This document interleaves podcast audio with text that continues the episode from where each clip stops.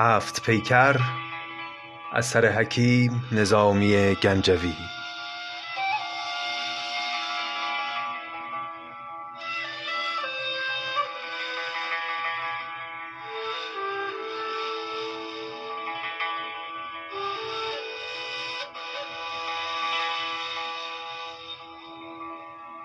قسمت پانزدهم. به نام حضرت حق دوستان عزیزم سلام.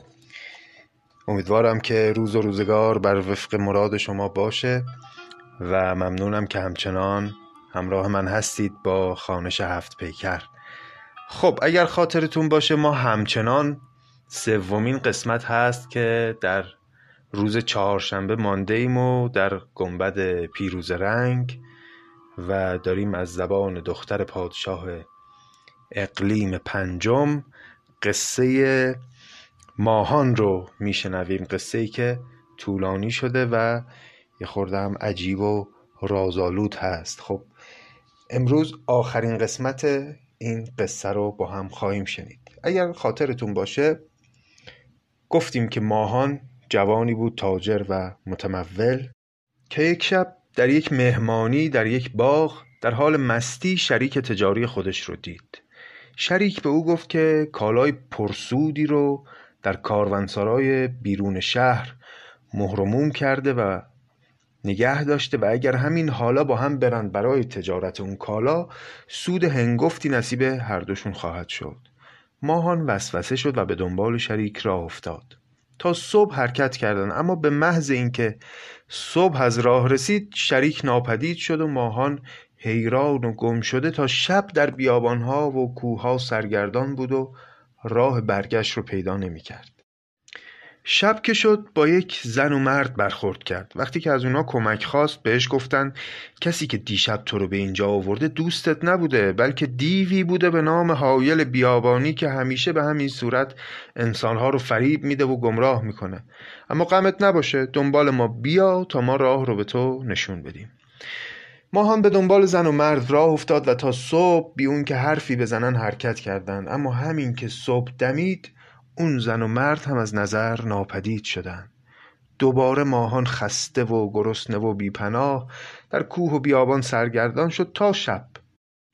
شب که فرا رسید سواری رو این بار دید که یک اسب یدک همراه خودش می آورد سوار به ماهان گفت زن و مردی که تو دیشب دیدی دو تا قول نر و ماده بودند که کارشون گم کردن و گمراه کردن و کشتن آدم هاست.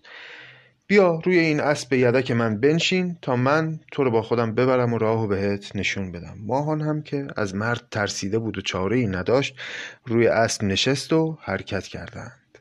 بعد از مدتی به بیابانی رسیدند پر از دیو و قول و موجودات عجیب و غریب که گوشه گوشه دشت نشسته بودند و برای خودشون بساط عیش و لحوی به راه انداخته بودند. بعد از مدتی از دور موجودات عجیبتری نمایان شدند. حیوله های وحشتناکی که هم شاخ داشتند و هم خرطوم. چیزی بین گاو و فیل. از دهنشون آتش زبانه می‌کشید و رقص رقصان می اومدن به سمت ماهان. کم کم ماهان احساس کرد که این حیوله ها دارن تمام جهان رو با خودشون به رقص در میارن. یک کم که گذشت اسب ماهان هم با این موجودات شروع کرد به رقصیدن و جست و خیز کردن. ماهان که حسابی ترسیده بود یه نگاهی به اسبش انداخت دید که بله از پاهای اسبش داره پر در میاد و مدتی بعد دید که اسبش هم تبدیل شده به یک اژدهای هفت سر. خلاصه این اسب اژدها شده تا صبح ماهان رو بالا و پایین برد و صبح که شد خسته و کوفته و خمیر و خورد و درب و داغون زمینش زد و رفت.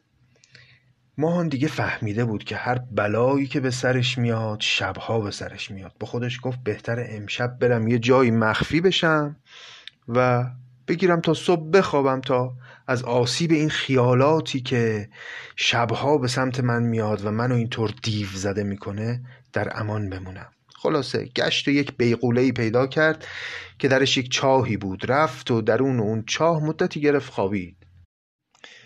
کمی بعد که بیدار شد دید که در اون تاریکی بر دیواره چاه یک نقطه نورانی دیده میشه. خوب که دقت کرد دید انگار نور ماه داره از یک رخنه‌ای به داخل چاه میتابه. با چنگ و ناخون رخنه رو فراخ کرد و سر و گردنش رو از اون بیرون برد و باقی دید مصفا و دلگشا و پر از میوه های رنگ و رنگ. خودش رو از سوراخ به درون باغ انداخت و شروع کرد به میوه خوردن و لذت بردن از زیبایی های باغ. ناگهان صدایی اومد که آی دوز رو بگیرید. دید که بله پیرمرد باغبون چوب به دست داره به سمتش میاد. خلاصه پیرمرد اومد و گفت بگو ببینم تو کی هستی و به چه حقی اومدی اینجا و داری از باغ من دزدی می‌کنی. وقتی ماهان سرگذشت تلخ خودش رو تعریف کرد برای پیرمرد پیرمرد دلش نرم شد و به ماهان گفت که خب اشکالی نداره می‌تونی در باغ من بمونی و استراحت کنی و سختی های روزهای گذشته خودت رو فراموش کنی. ماهان که پیرمرد رو انسان دانایی یافته بود ازش پرسید که آیا تو می‌دونی علت مشقت هایی که من این شبها دیدم و موجوداتی که به هم هجوم آوردن و اینها چیه و اصلا اونها کی بودن و این بلاها رو چطور به سر من آوردن؟ پیرمرد گفتش که ببین پسرم اون موجودات دیوهایی هستند که کارشون گمراه کردن آدم هاست. کجی ها رو راست نشون میدن. کینه ها رو به جای مهر جا می‌زنن. و دروغ ها رو با راستی ها تعویز می‌کنن. و اساسا بر کسانی می‌تونن تأثیر بگذارن که انسانهای سادلو و ابله و سست عنصری باشن. از اونجایی که تو هم هم آدم ساده دلی هستی و هم ترسیده بودی و به خودت ایمان نداشتی این دیوها تونستن اون همه با تو بازی کنن. اما قصه نخور من در این باغ کاخ بزرگی دارم و همراه اون کاخ جواهرات و طلاهای بسیاری دارم اما هیچ فرزندی ندارم. اگر تو بپذیری می‌تونی اینجا پیش من بمونی و به جای فرزند نداشته من تمام این دارایی های من رو به ارث ببری. من هم برات همسری اختیار می‌کنم و تا آخر عمر کنار شما به شما دلگرم میمونم.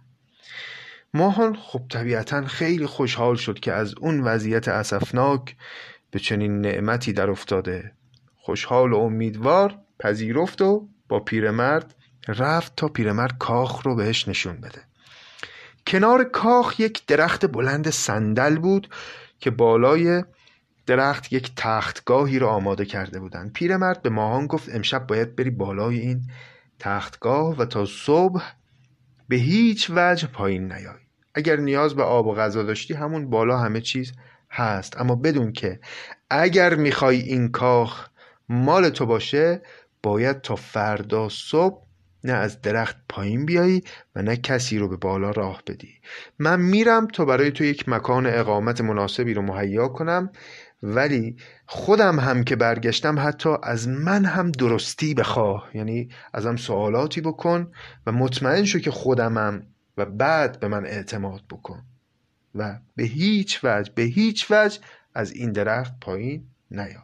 خلاصه پیرمرد محکم قول گرفت از ماهان و ماهان هم محکم به او قول داد که امشب صبوری کنه و از این درخت پایین نیاد که فردا صاحب تمام اون دارایی ها و اون زیبایی های اون باغ بشه. اما بشنویم ادامه قصه رو از زبان حکیم نظامی گنجوی.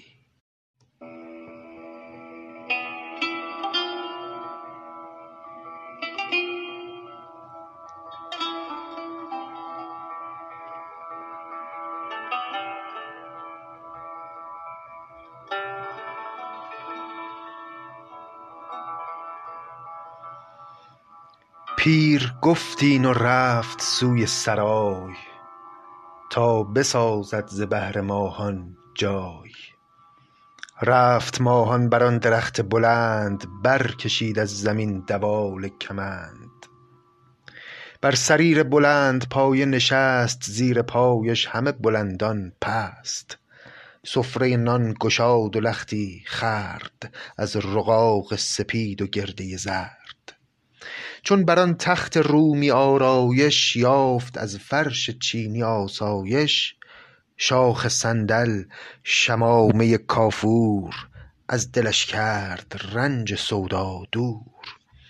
تکیه زد گرد باغ می نگریست ناگه از دور تافت شمعی بیست. ناگهان وقتی که مدتی گذشت دید که بله بیست تا شم یعنی بیست تا انسان که شمهایی به دست دارن دارن به سمت جایی که ماهان هست میان. نو عروسان گرفته شمع به دست شاه نو تخت شد عروس پرست. بله پس معلوم شد این دوستان شم به دست کی بودند؟ دخترکانی بودند نو عروسانی که شم بر دست گرفته بودند و ماهان هم که از اون بالا داشت.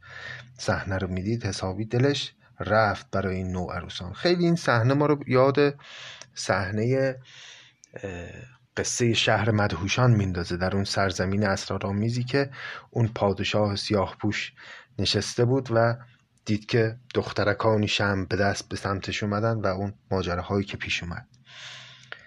نو عروسان گرفته شم به دست شاه نوتخت شد عروس پرست. هر یک آرایشی دگر کرده قصبی بر گل و شکر کرده. چون رسیدند پیش صفه باغ شمع بر دست و خویشتن چو چراغ. بزمگه خسروانه بنهادند پیشگاه بساط بگشادند.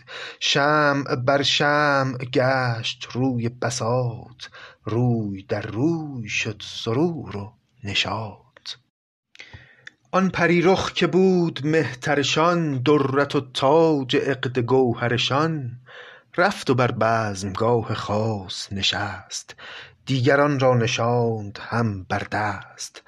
برکشیدند مرغوار نوا درکشیدند مرغ را ز هوا. یعنی زنها دختران شروع کردند به آواز خوندن و انقدر آوازشون زیبا بود که مرغی که در آسمان پرواز می‌کرد رو جذب می‌کرد به سمت پایین.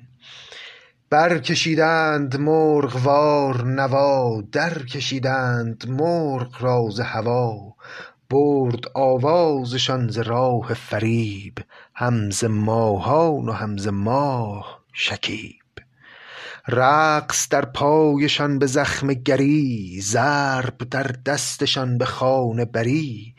بادی آمد نمود دستانها درگشاد از ترنج پستانها. در غم آن ترنج طبع گشای مانده ماهان ز دور صندل سای. خب پس اتفاقی که افتاد این بود که این دخترکان شروع کردن به رقص و آواز. ناگاه بادی آمد نمود دستانها. دستان به معنای اینجا حیله است. به معنای فریب هست. یعنی بادی آمد و درگشاد از ترنج پستانها و نمایان کرد. اون عضوی رو که طاقت رو از ماهان ستاند و در غم آن ترنج طبع گشای مانده ماهان ز دور صندلسای. این صندلسای بودن هم می‌تونه به معانی مختلفی تعبیر بشه اما تعبیر من اینه که ماهان در غم و در هیجان از دیدار اون ترنجی که ناگاه نمایان شد به علت اومدن باد داشت بالای درخت چوب صندل رو گاز می‌زد از شدت هیجان. کرد صد ره که چاره ای سازد خویشتن زان درخت اندازد. با چنان لعبتان حور سرشت بی قیامت در به بهشت. باز گفتار پیرش آمد یاد. بند بر صرعیان طبع نهاد. صرعیان اینجا به معنای دیوانگان هست. چون در گذشته بیماری سر رو یک جور جنون و دیوانگی می‌دونستن سرعیان به معنای دیوانگان یعنی بند بر سرعیان طبع نهاد. یعنی اون دیوانگان زنجیر پاره کرده طبع و درون خودش رو بهشون بند زد. یعنی در واقع یعنی اون نفس خودش رو کنترل کرد و اون قوه غریزه رو در خودش سعی کرد که فرو بنشونه. باز گفتار پیرش آمد یاد. بند بر سر ایان طبع نهاد. وان بتان همچنان در آن بازی می نمودند شعبده سازی. چون زمانی نشاط بنمودند خوان نهادند و خرد را بودند. خب طبق معمول این زیبارویان بعد از اینکه اندکی نشاط کردند و رقصیدند سفره پهن کردند و آغاز کردند به خوردن غذا. خردهایی ندیده آتش و آب کرده خوشبو به مشک و عود و گلاب. زیربایی به زعفران و شکر ناربایی ز زیربا خوشتر. این زیربا یعنی آش زیره و ناربا یعنی آش انار. بره شیر مست بلغاری ماهی تازه مرغ پرواری. گرده های سپید چون کافور نرم و نازک چو پشت و سینه هور صحن حلوای پروریده به قند بیشتر زآنکه گفت شاید چند. وز کلیچه هزار جنس غریب پرورش یافته به روغن و طیب. کلیچه همون کلوچه است نان روغنی گرد رو بهش میگن کلیچه.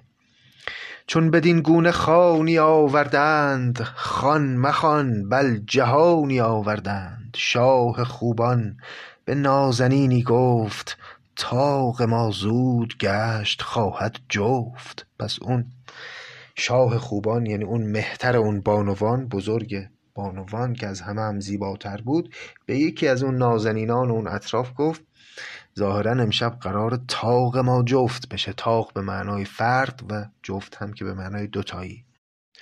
شاه خوبان به نازنینی گفت طاق ما زود گشت خواهد جفت. بوی عود آیدم ز صندل خام. سوی آن عود صندلی بخرام عود بویی بر اوست عودی پوش. صندل آمیز و صندلی بر و دوش. شب چو عود سیاه و صندل زرد عود ما را به صندلش پرورد. مغز ما را ز طیب هست نصیب. طیبتی نیز خوش بود با طیب. می نماید که آشنا نفسی بر درخت است و می پزد هوسی. زیر خوانش ز روی دمسازی تا کند با خیال ما بازی. گر نیاید بگو که خوان پیش است. مهر آن مهربان از آن بیش است که به خوان دست خویش بگشاید مگر آنگه که میهمان آید. پس این بانو به یکی از اون زیبارویان گفت برو و هر جوری می‌تونی با هر چرب زبانی و هر اشوهی که می‌تونی برو این آشنا نفسی که بر روی اون درخت صندل هست رو بیار پایین تا ما امشب خلاصه تنها نگذرونیم و یک جفتی برای خودمون پیدا بکنیم. اگرم قبول نکرد بیاد بهش بگو که خان پیش است. یعنی ما سفره انداختیم و اون بزرگ ما بدون اینکه مهمان بیاد و بنشینه و با ما هم لقمه بشه دست به غذا نخواهد برد. گر نیاید بگو که خوان پیش است. مهر آن مهربان از آن بیش است که به خوان دست خویش بگشاید. مگر آنگه که میهمان آید. نازنین رفت سوی صندل شاخ دهنی تنگ و لابه های فراخ. بلبل آسا بر او درود آورد وز درختش چو گل فرود آورد. میهمان خود که جای کش بودش بر چنان رقص پای خوش بودش. شد به دنبال آن میانجی چست کو بدان کار خود میانجی جست. اینجا جای کش به معنای جای زیباست. میگه این میهمان یعنی آقای ماهان. که خودش یک جای خیلی زیبا و خوبی داشت.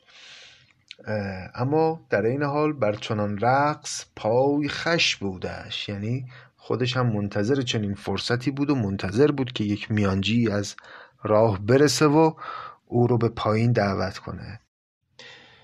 زان جوانی که در سر افتادش نامد از پند پیر خود یادش.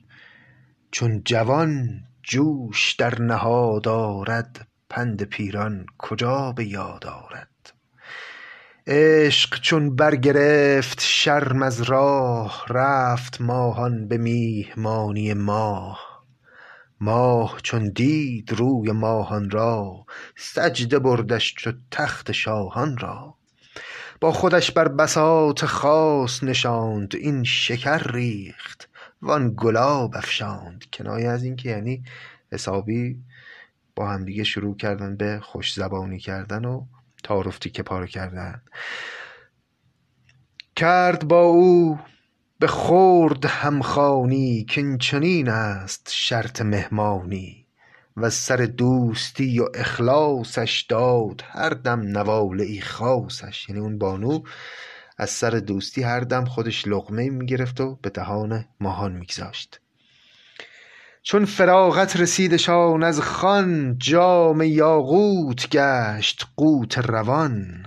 ساغری چند چون ز می خوردند شرم را از میان پی کردند. طبق معمول ادبیات غنایی همیشه وقتی که باده در کار وارد میشه شرم از میانه برمیخیزه. به قول حسین منزوی که گر شرم راه بسته است بر حرف و بوسه با هم بگذار تا بگردند یک دور شرم و باده. باده که بیاد شرم از میانه برمیخیزه. چون ز مستی درید پرده شرم گشت بر ماه مهر ماهان گرم لعبتی دید چون شکفته بهار نازنینی چو صد هزار نگار. نرم و نازک بری چو لور و پنیر چرب و شیرین تری شکر و شیر. رخ چو سیبی که دلپسند بود در میان گلاب و قند بود. تن چو سیماب کآوری در مشت از لطافت برون رود ز انگشت. این کلمه سیماب به معنای جیوه هست. یا نقره مذاب سیماب. مثل جیوه ای که وقتی در دست بگیری از لای انگشتان بیرون میریزه اونقدر لطیف بود تن این بانو. تن چو سیماب کآوری در مشت از لطافت برون رود ز در کنار آنچنان که گل در باغ در میان آنچنان که شمع و چراغ. زیور مه نثار گشته بر او مهر ماهان هزار گشته بر او. گه گزیدش چو قند را مخمور گه مزیدش چو شهد را زنبور چونک ماهان به ماه درپیچید ماه چهره ز شرم سر پیچید.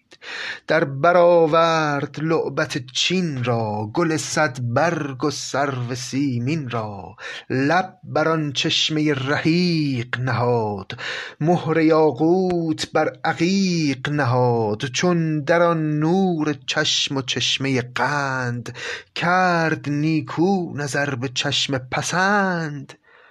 دید عفریتی از دهن تا پای آفریده ز خشم های خدای گاومیشی گراز دندانی کاژدها کس ندید چندانی ز اژدها درگذر که اهرمنی از زمین تا به آسمان دهنی چفته پشتی نعوذبالله کوز چون کمانی که برکشند به توز پشت قوسی روی خرچنگی بوی گندش هزار فرسنگی بینی چون تنور خشت پزان دهنی چون لوید رنگ رزان باز کرده لبی چو کام نهنگ در بر آورده میهمان را تنگ.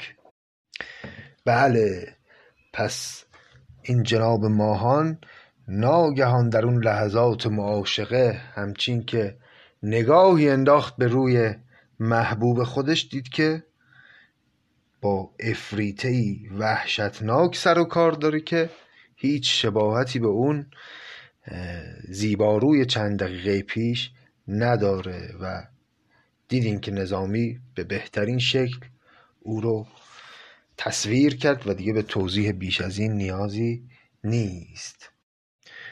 بر سر و رویش آشکار و نهفت بوسه می‌داد و این سخن می‌گفت. پس یعنی اون افریته ای که تا چند دقیقه پیش یک بانوی زیبایی بود همینطور ماهان رو در بر گرفته بود و به سر روی او بوسه می‌زد و این سخنان رو به او می‌گفت. کی به چنگ من اوفتاده سرت وی به دندان من دریده برت چنگ در من زدی و دندان هم تا لبم بوسی و زنخدان هم. چنگ و دندان نگر چو تیغ و سنان چنگ و دندان چنین بود نه چنان. آن همه رغبتت چه بود نخست؟ وین زمان رغبتت چرا شد سست؟ لب همان لب شده ست بوسه بخواه. رخ همان رخ نظر مبند ز ماه. باده از دست ساقیی مستان کآورد سیکیی به صد دستان. خانه در کوچه ای مگیر به مزد که در آن کوچه شحنه باشد دزد. ای چنان این چنین همی شاید تا کنم آنچه با تو می باید. گر نسازم چنان که در خور توست پس چنانم که دیده ای ز نخست. هر دم آشوبی این چنین می کرد اشتلم های آتشین می کرد چونک ماهان بی نوا گشته دید ماهی به اژدها گشته. سیم ساقی شده گراز سمی گاوچشمی شده به گاودمی زیر آن اژدهای همچون قیر می شد از زیرش آب معنی گیر این آب معنی گیر من در فرهنگ ها هم جستجوی کردم. معنیش رو پیدا نکردم که دقیقا به چه معناست اما شادروان وحید دستگردی یک توضیحی دادن که یعنی آبی که پس از صورت بندی در رحم معنی انسان در او جای می‌گیرد. چون این آبی بی اختیار از زیر ماهان روان شد. زیر آن اژدهای همچون قیر می شد از زیرش آب معنی گیر. وان گراز سیه چو دیو سپید می زد از بوسه آتش اندر بید. تا بدانگه که نور صبح دمید آمد آواز مرغ و دیو رمید. به این ترتیب یک بار دیگه هم ماهان فریب خورد و اسیر دست دیوها شد. پرده ظلمت از جهان برخاست وان خیالات از آن میان برخاست. آن خزف گوهران لعل نمای همه رفتند و کس نماند به جای. خزف گوهر یعنی موجوداتی که گوهرشون مانند خزف هست. خزف هم سنگ بی ارزش حافظم میگه که جای آن است که خون موج زند در دل لعل. زین تغابن که خزف میشکند بازارش. همیشه خزف در مقابل لعل میاد. سنگ بی ارزش در مقابل سنگ ارزشمند. آن خزف گوهران لعل نمای. همه رفتند و کس نماند به جای.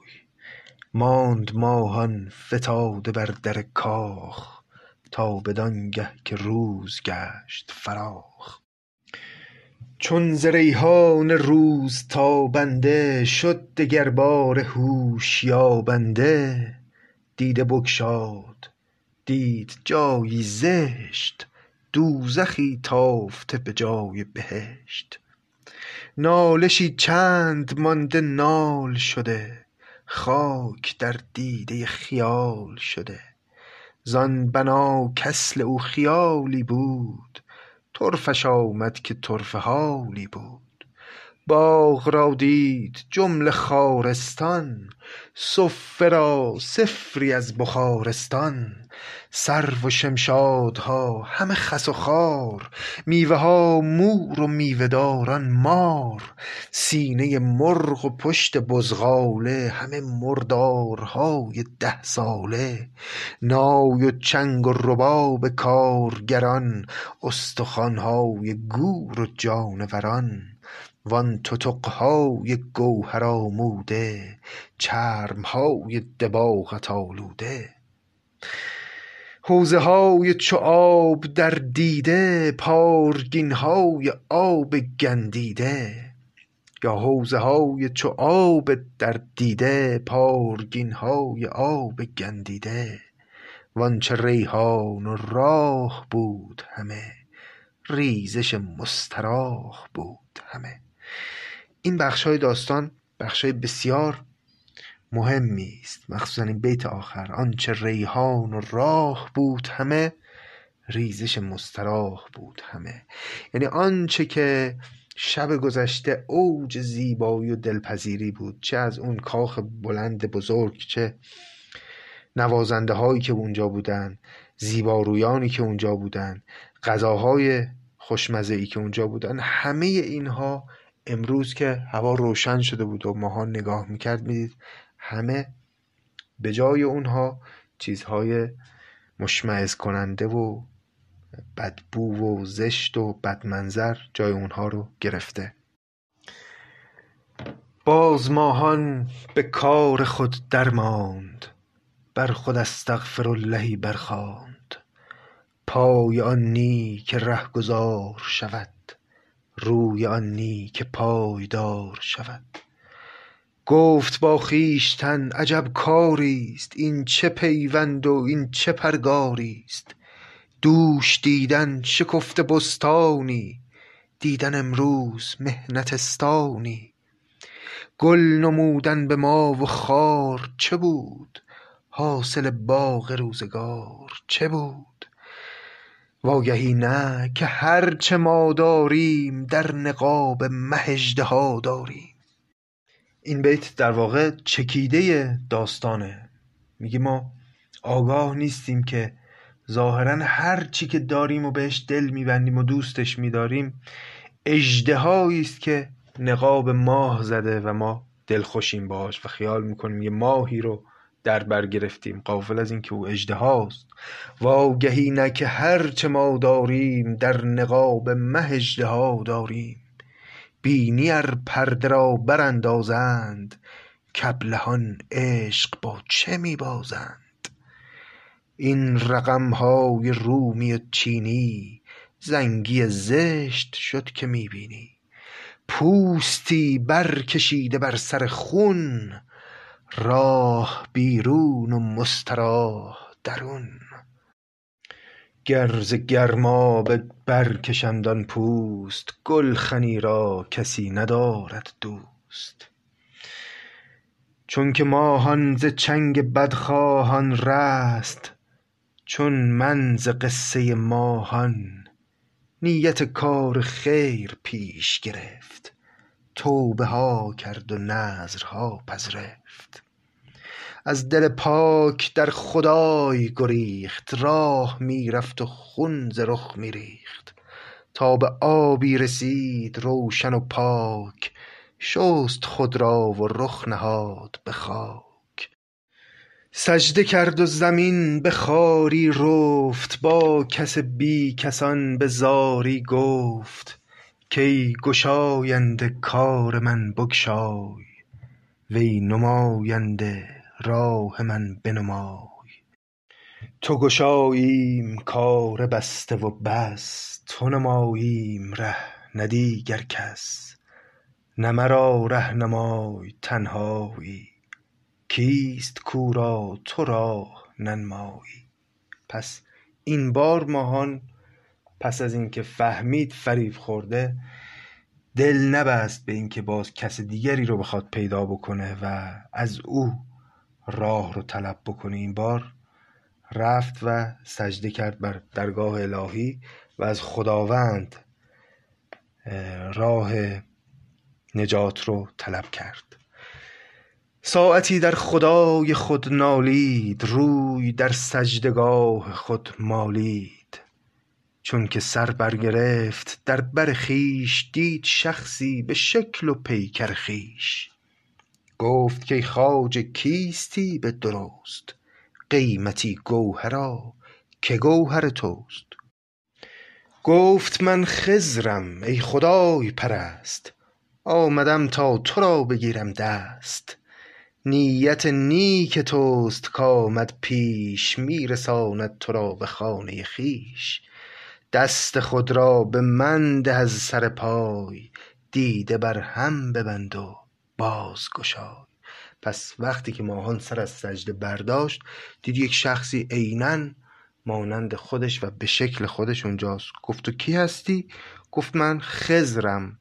قبلا راجع به خضر صحبت کرده بودیم. خب خضر نام یکی از پیامبران الهی اما در فرهنگ عرفانی ما نقش کسی رو داره که انسانهای راه گم کرده رو بهشون راه رو نشون میده. هنوز هم بعضی از قدیمی ها و بالاخره کسانی که با افکار کهن معنوسند اعتقاد دارند که واقعا در بیابانهای کسی هست به نام خز که اگر کسی گم شده باشه و نیت پاکی داشته باشه میاد و سر راه او قرار می‌گیره و راه رو به او نشان میده. هنوز این تفکر وجود داره ولی خب در عرفان ما به طور واضح کسی است که راه طریقت رو و راه رسیدن به کمال رو به جویندگان راه نشون میده. اینجا هم خزر حالا که ماهان نیت پاکی پیدا کرد خزر سر راهش قرار گرفت و نکته جالبش هم اینجاست که دقیقا به شکل خود ماهانه و گویی که این بار خود ماهان هست که داره خودش رو نجات میده نه کس دیگه. همون حرفی که اون پیرمرد هم به ماهان زده بود که تو آدمی بودی که تزلزل داشتی و ترسیده بودی و به خودت اعتماد نداشتی و این سبب می‌شد که این دیوها بتونن خیال بازی بکنن با تو. خلاصه خزر گفت دست خود را به من ده از سر پای دیده بر هم ببند و باز گشای چون که ماهان سلام خزر شنید تشنه بود آب زندگانی دید. دست خود را سبک به دستش داد. دیده در بست و در زمان بگشاد. دید خود را در آن سلامتگاه کاولش دیو برده بود از راه. باغ را در گشاد و کرد شتاب. سوی مصر آمد از دیار خراب. دید یاران خویش را خاموش هر یک از سوگواری ازرق پوش. دید که دوستانش همه ازرق پوشن. ازرق به معنای رنگ کبود یا آبی. دید که از سوگواری ماهان اینکه خیال می‌کنن ماهان گم شده و کشته شده همه عزادارن هرچه ز آغاز دید تا فرجام گفت با دوستان خویش تمام. با وی آن دوستان که خو کردند دید کازرق ز بهر او کردند. با همه در موافقت کوشید ازرقی راست کرد و در پوشید. رنگ ازرق بر او قرار گرفت چون فلک رنگ روزگار گرفت. ازرق است کآسمان بلند خوشتر از رنگ او نیافت پرند. هر که همرنگ آسمان گردد آفتابش به قرص خوان گردد. هر سویی کآفتاب سر دارد گل ازرق در او نظر دارد. لاجرم هر گلی که ازرق هست خواندش هندو آفتاب پرست. پس بدین ترتیب قصه ماهان مصری هم قصه عجیب و خیال انگیز و رازآلود ماهان مصری هم به پایان رسید در گنبد فیروزه رنگ در روز چهارشنبه از زبان دختر پادشاه اقلیم پنجم و طبق معمول نظامی با یک بیت پرونده گنبد پنجم رو هم میبنده. قصه چون گفت ماه زیبا چهر در کنارش گرفت شاه به مهر. بعد از اینکه قصه رو تمام کرد دختر پادشاه اقلیم پنجم پادشاه یعنی بهرام دختر رو در آغوش گرفت و کارش در گنبد آبی رنگ به اتمام رسید و باید ببینیم که در روزهای آینده به کدام یکی از گنبدها خواهد رفت و چه افسانه ای رو از کدام دختر خواهد شنید. امیدوارم که از این بخش از هفت پیکر هم لذت برده باشید و سلامتی و خوشی و شادمانی قرین لحظه های زندگیتون باشه. به خدای بزرگ و مهربان می سپارمتون تا ادامه قصه.